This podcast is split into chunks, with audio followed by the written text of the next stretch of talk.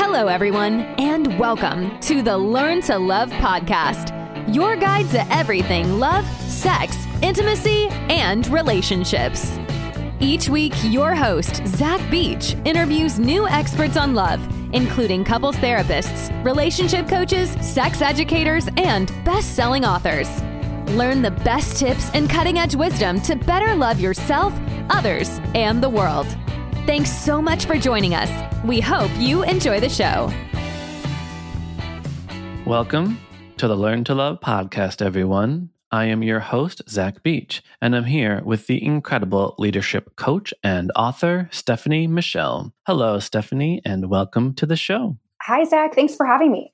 Today, we're going to be talking about loving friendship. And for those that don't know, Stephanie Michelle is a leadership coach for introverted entrepreneurs, aspiring authors, and those ready to claim their leadership power as they define it.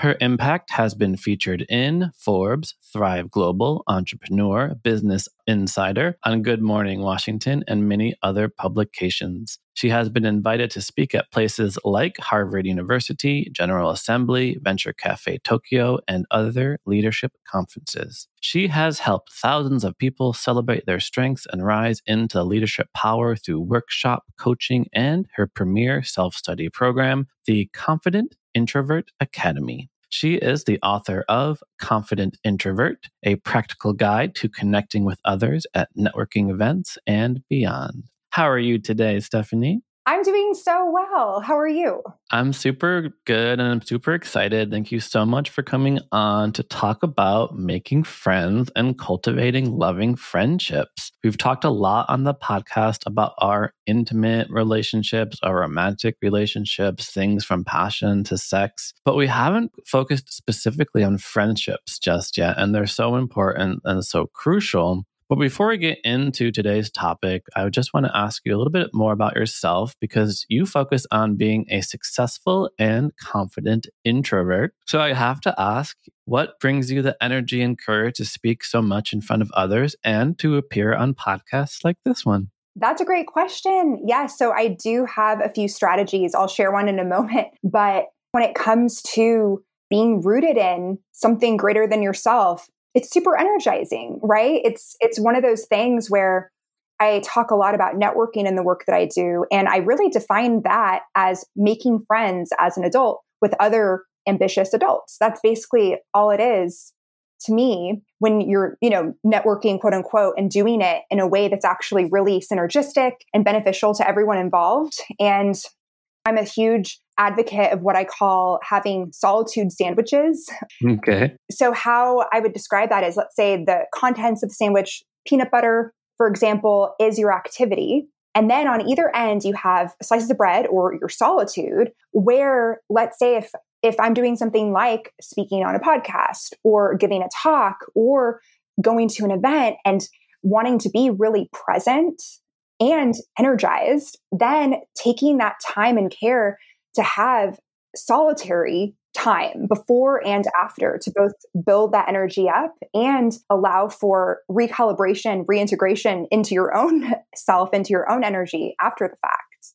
I love that. Solitude sandwiches. And I'm curious what the length of time looks like for that sandwich. I also think alone time is really important for all of us, right? We all have to recharge our batteries every once in a while. Self love is important. We have to take care of ourselves so that we do have the energy to serve our community, serve our people. And I'm imagining, like, if you have a three day conference, does that mean you need three days on mm-hmm. either end?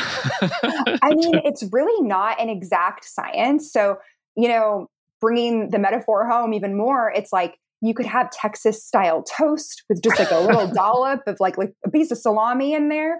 Or you could literally have like a crepe like bread just overflowing with Nutella. You know, it's really up to you what works best for you. And, you know, in a three day conference, these are situations that we find ourselves in, whether it's a virtual conference or an in person conference. And you can decide to have solitude on either end, maybe what's more realistic is, let's say, an entire evening the night before jet setting to a three day conference. And then when you get back, taking that entire evening off of socializing. But I'm also an advocate of taking time daily for yourself. You know, there's a concept, the daily 321, that is also really helpful for sort of tuning back into yourself in order to be more present with others.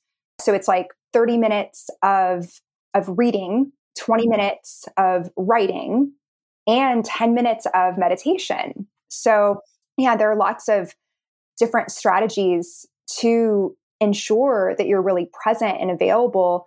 And maybe at a three day event, what that can look like is taking a moment to walk around the block of, of the conference hall or, or whatever it may be uh, after every speaker that you hear or after after every networking breakout. I love that. So you have this three, two, one ratio. You mentioned turning it into basically 10 minutes. So 30 minutes reading, 20 minutes writing, 10 minutes meditation. I can also imagine kind of switching those around depending on your priorities. But I'm also wondering what are some other activities that you do recommend for managing our energy? What might we want to do during those bread times, as we say. Mm-hmm. the bread times, I love it. Um, so, one of the most simple things that you can do is sometimes these things are so simple that we don't do them because we think, no, it, has to be more complicated, when really it doesn't. So, that's like my lead in to the breath of 444, which is as simple and straightforward as it sounds where you're breathing in, ideally through your nose for four count, you can do this in public, you can do this in a closed bathroom stall. You can be pretty inconspicuous with it, right? Mm-hmm. So then the breath in, then pausing that breath and just allowing the breath to sort of settle in your stomach, in your lungs, and then even allowing yourself to audibly sigh, exhale out of your mouth for another four counts and doing that,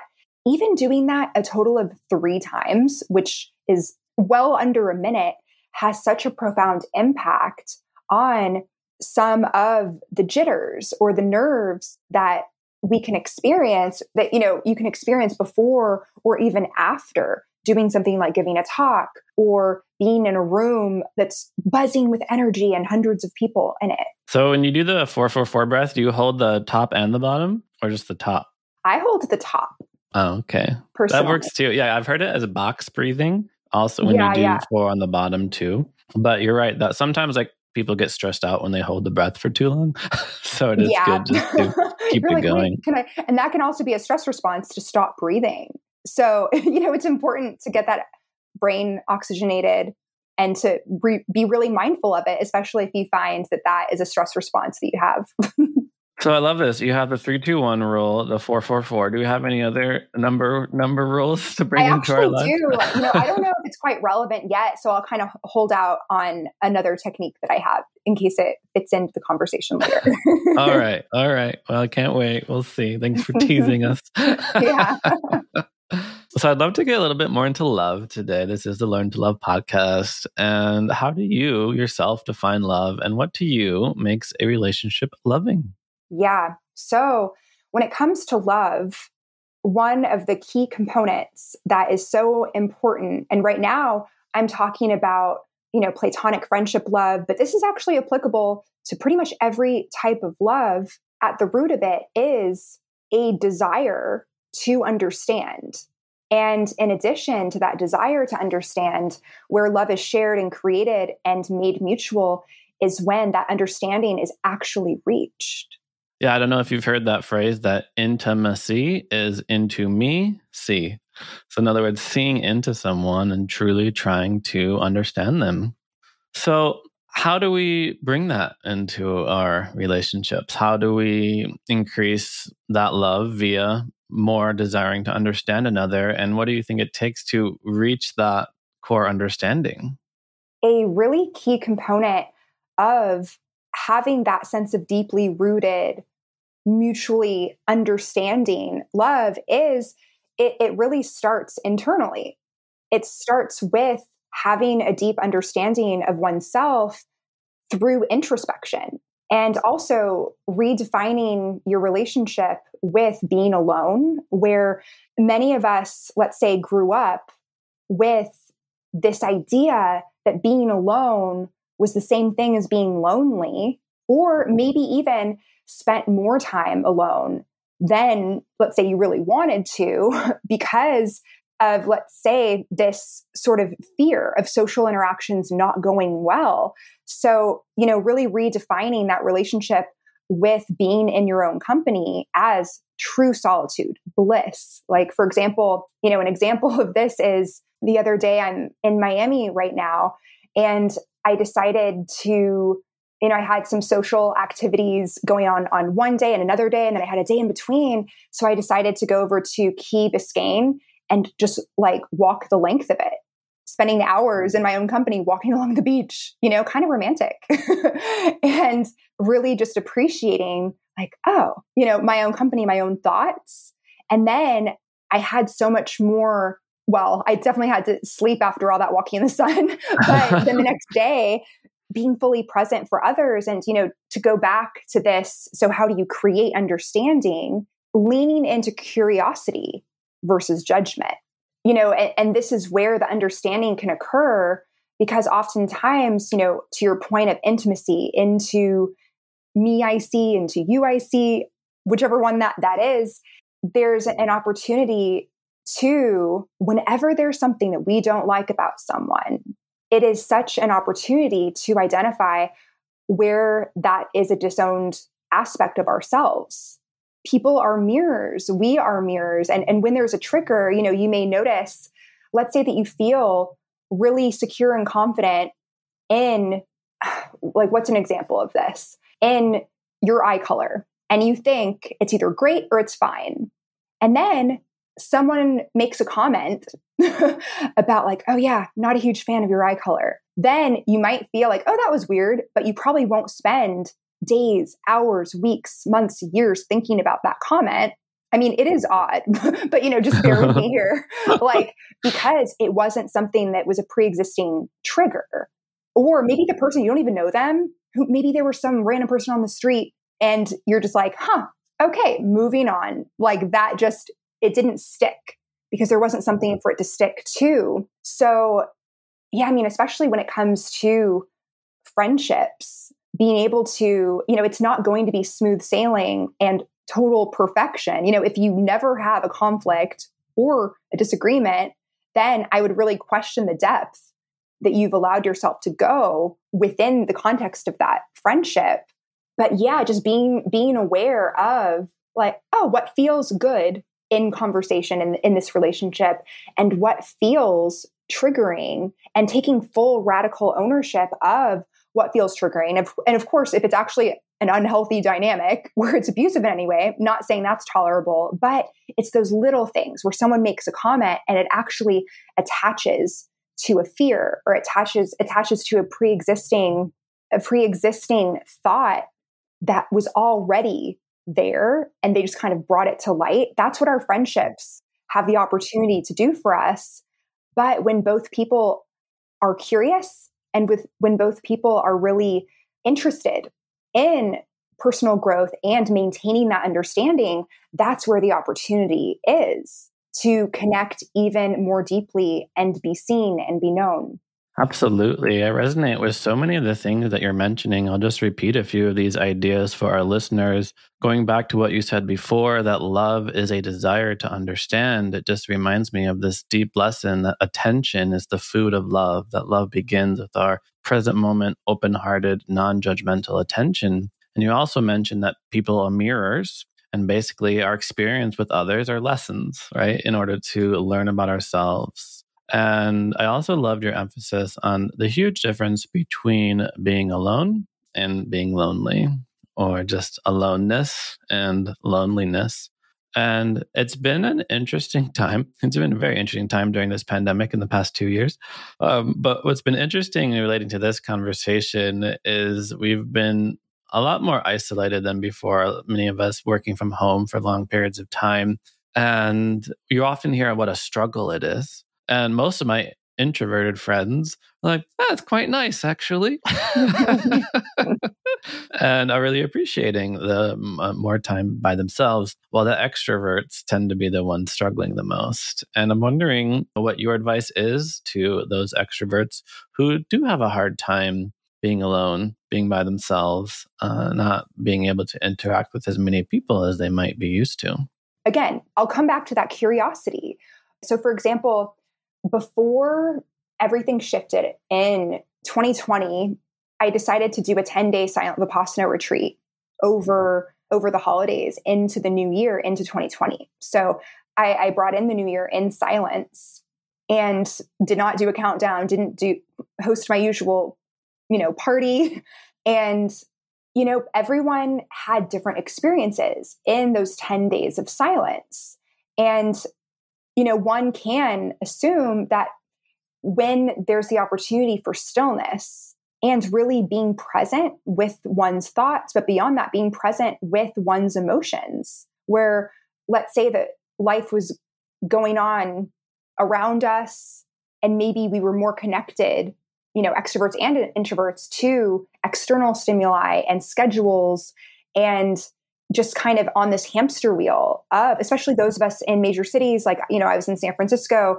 I know many people in new york during this time were sort of go go go go go. And then you know maybe you got some rest at night hopefully to sleep and then kind of do it all again the next day.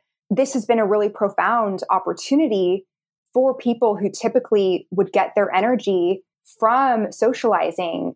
And even, you know, I'll say as an introvert myself, I was in a go, go, go, go, go mode much of the time in 2019, touring a workshop. And well, and then I was writing my book. It was pretty much either like really go, go, go or really solitude, one or the other. But all of us need balance. All of us need to slow down and also identify you know th- there's a lot of emphasis on thoughts and different you know things that that come up in that realm but especially with everything that's gone on in the world you know i don't even need to say it but everyone knows what that means right like all these events all these world events that have unfolded over the last couple of years it's brought an opportunity to address overwhelm. And you mentioned earlier self care, solitude as a form of self care, and really being clear on okay, who are you? What are your values? And are you currently living in alignment with those values? And one of the reasons why solitude can feel more like loneliness is when, let's say, that there's a realization that someone has. Maybe it's an extrovert that has this realization that, oh, I've been living this way. And actually, I value these things. And the way that I've been living doesn't actually align with those values. And that can be enough for people to want to shut the door on their alone time and be distracted and you know go down a rabbit hole of videos online or go to parties every single night and meet new people and have that be pretty much just you know on repeat so that was disrupted over the past couple of years. And, you know, I, I really do see it as an opportunity. And it's not always going to be an easy lesson or one that's going to immediately present itself as a learning. But, uh, but yeah, I mean, that's actually something that I'd be curious to learn. Um, you know, your listeners, those that I identify as more extroverted, sort of how they've navigated. And, you know, this is actually a perfect opportunity to bring up the value of mentorship. This could be a coach, this could be therapy.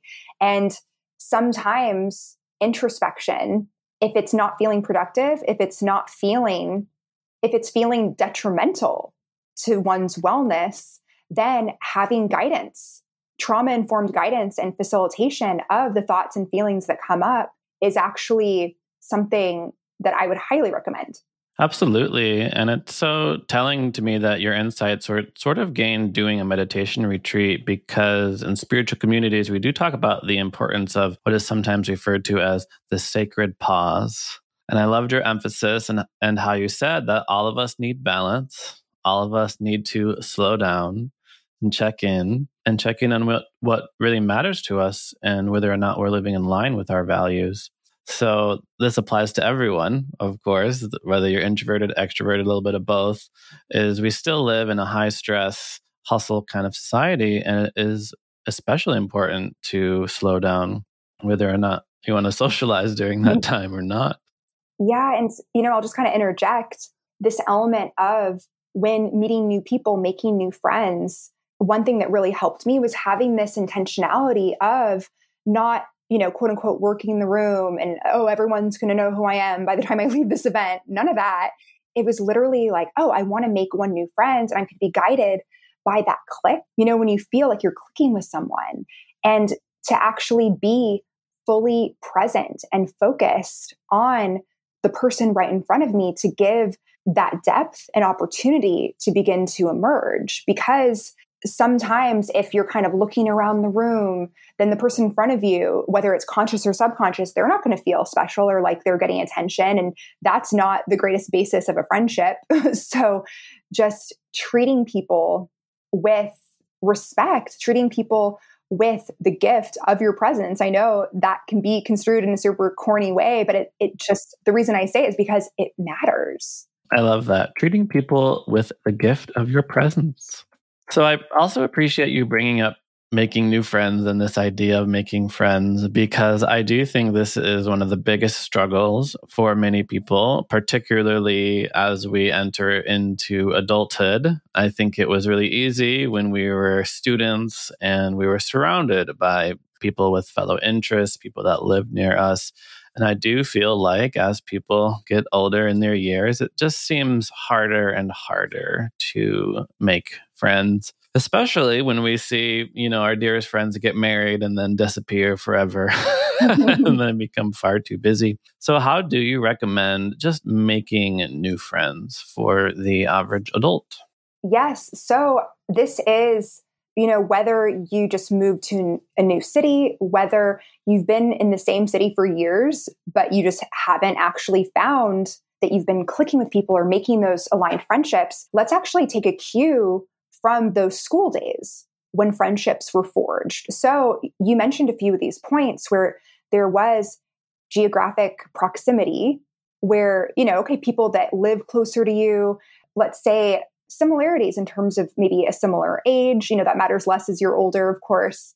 And also maybe similar interests. Maybe, let's say, in those school days, you made friends with people who were in choir and you you both love to sing or maybe you were in an art class and you were able to partner on a project and you're like oh this is actually this is fun. So as an adult my invitation is to do more things that are fun.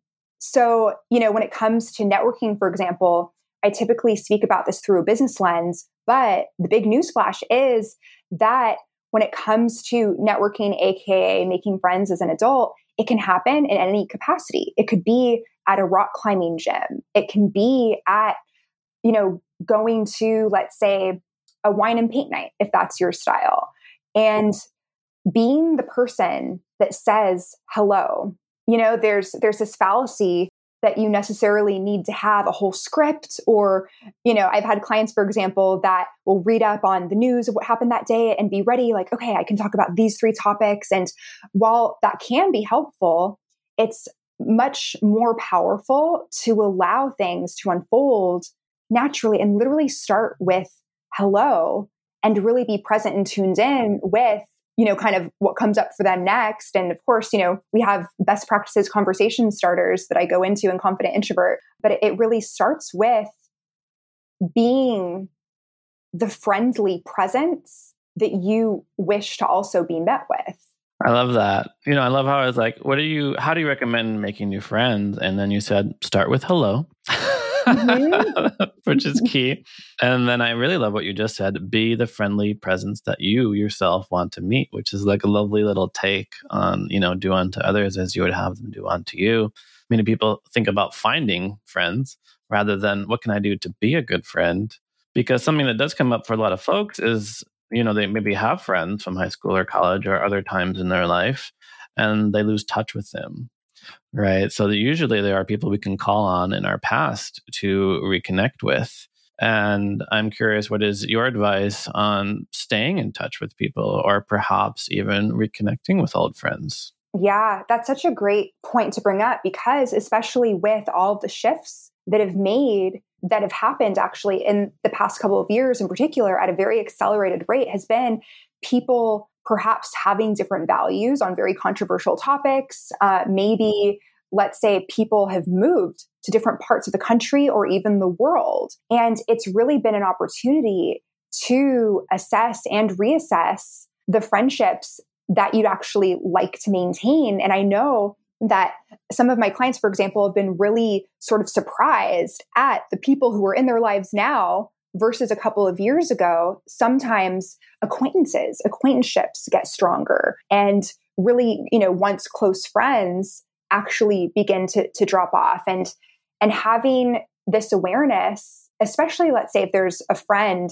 that has kind of distanced, just knowing that everyone needs something a little bit different right now. Some people want more connection. They're really craving it. Some people are going through what can happen when you're in really intense solitude and really assessing your entire life, your purpose, and all of that.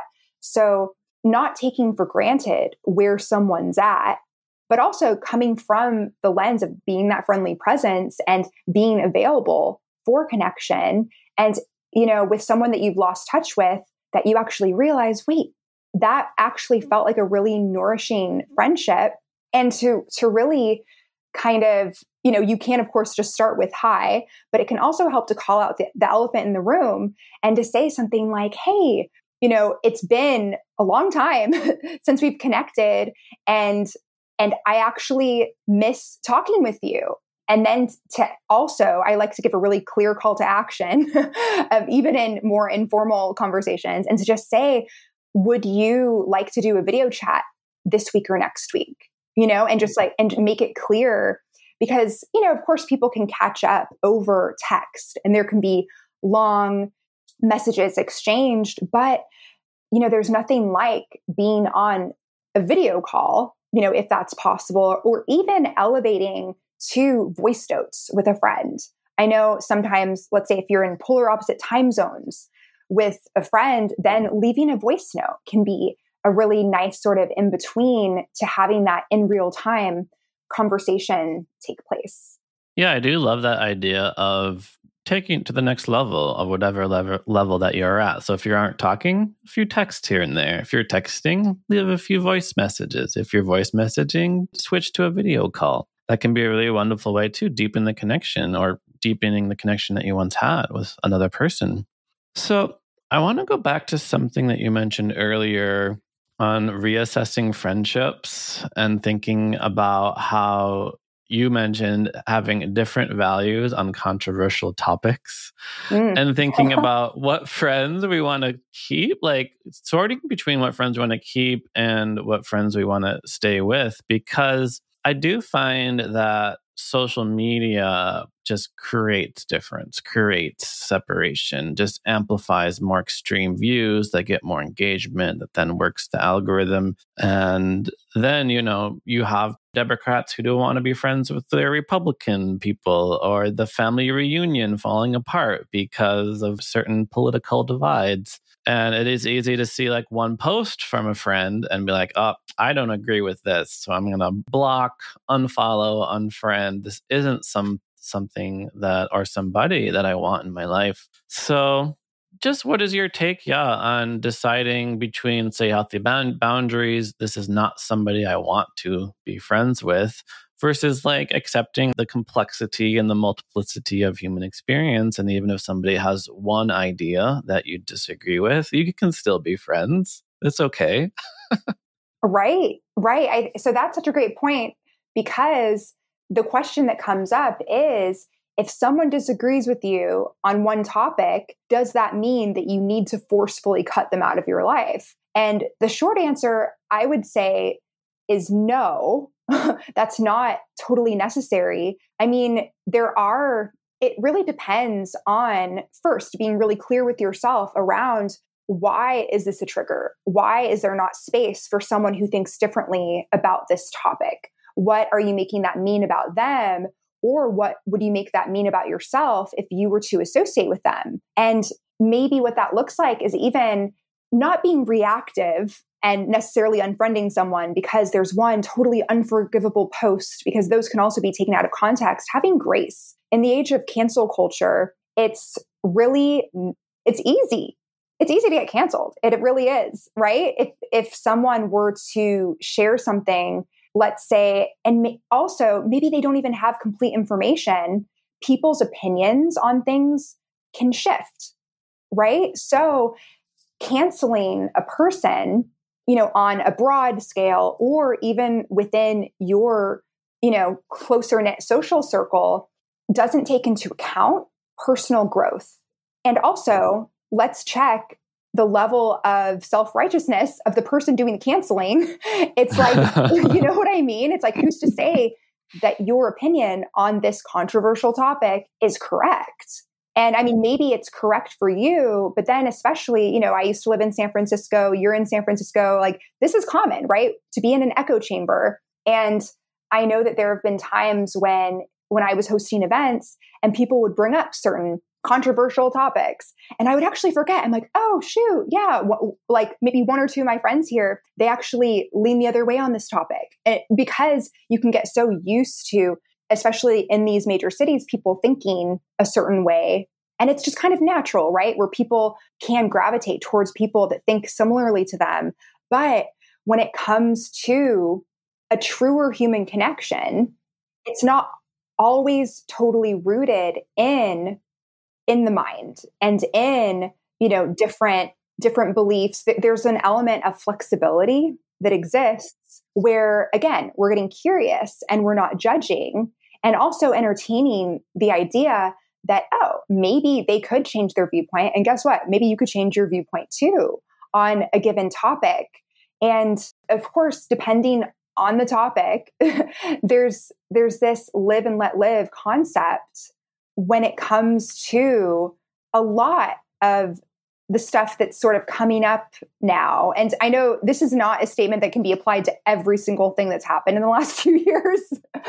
but but yeah, I think overall there's certainly opportunity for more curiosity. And if you feel triggered, then yeah, sure, take some space, but there doesn't need to be this huge friend breakup that's you know, that's okay. Like, this is the new reality where we are no longer connected, especially be- because of a social media post. I think that maybe there could be a conversation that happens as well. Yeah, I like your emphasis on flexibility because, you know, in my age, I'm not very old, but I want to say that in my age, I've noticed that there are ideas 10 years ago I was so resistant to. I was like, no way, I'm absolutely this, and I absolutely do not believe in this. And I'm amazed at different things that I've come around to and different ways that I've changed. And I think that flexibility is really important and keeping that dialogue open is really important.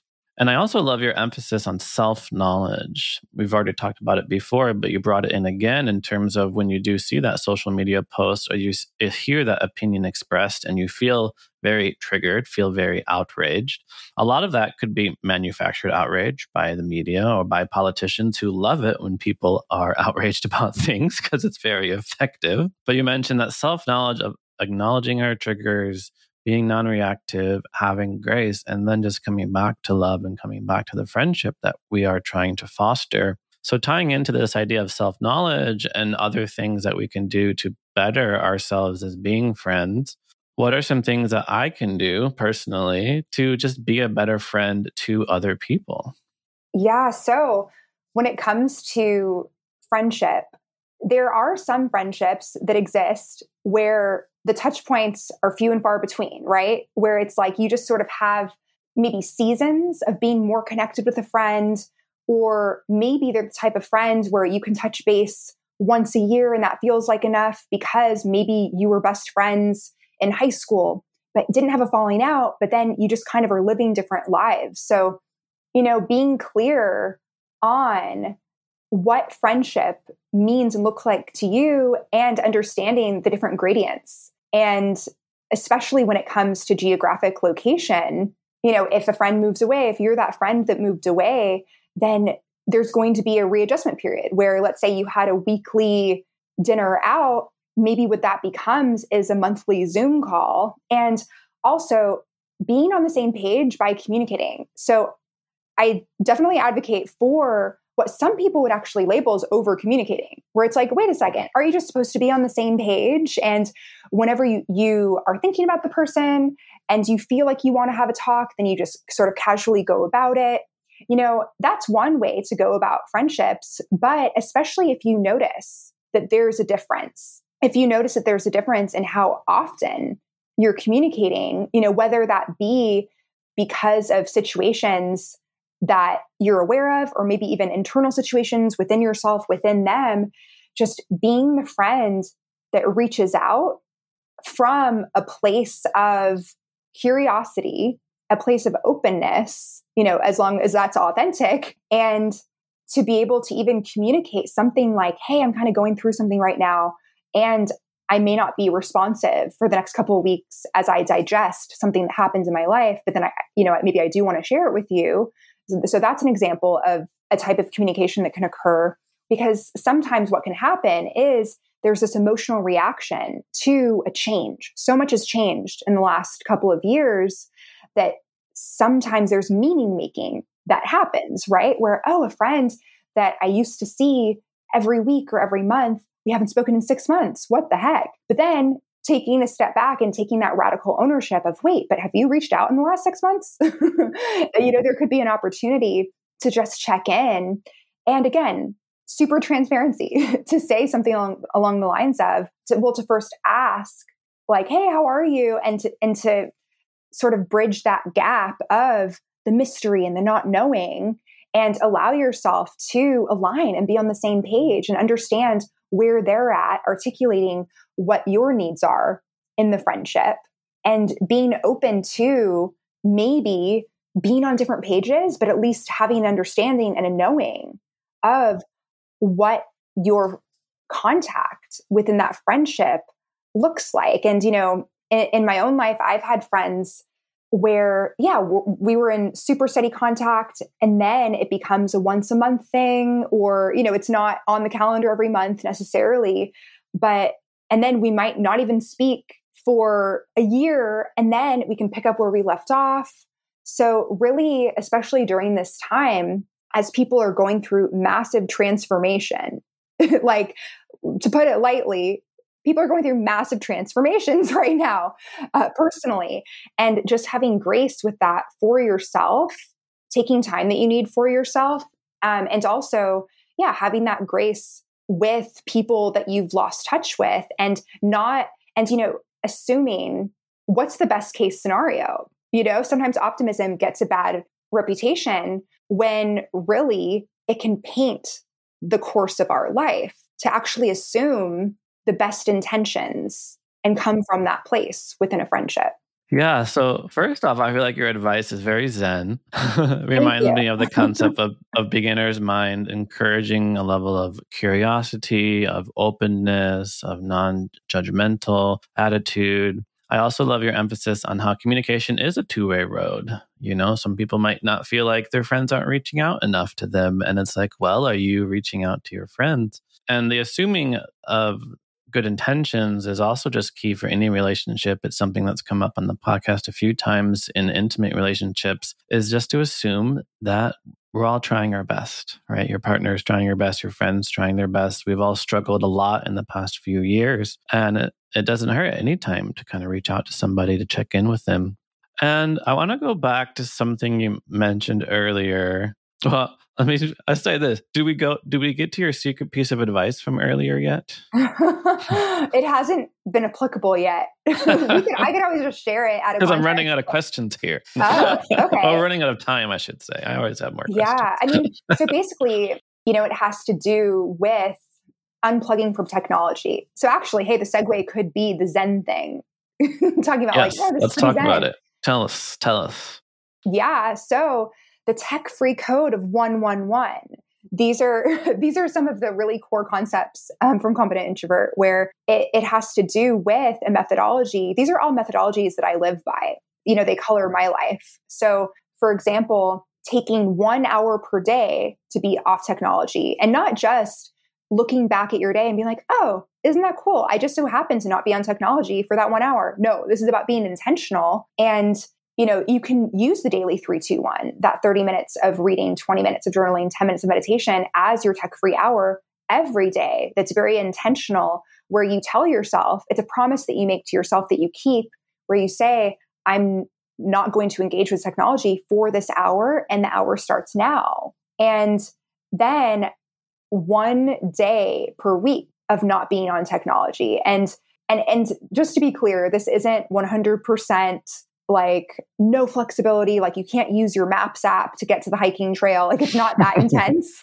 But it's where for most of the day you are intentionally not using technology. So maybe you go on a hike and then you read a paper book and you're simply extra mindful of not engaging with technology where let's say on another day it might be more automatic more mindless and then this is the one that is such a game changer one week out of the year being tech free and this becomes easier when you're at a retreat. So for example the silent vipassana meditation retreat that i did was actually 10 days and you can't have technology. You can't have your phone or an alarm clock or, or any of those things. So that does take the guesswork out of it.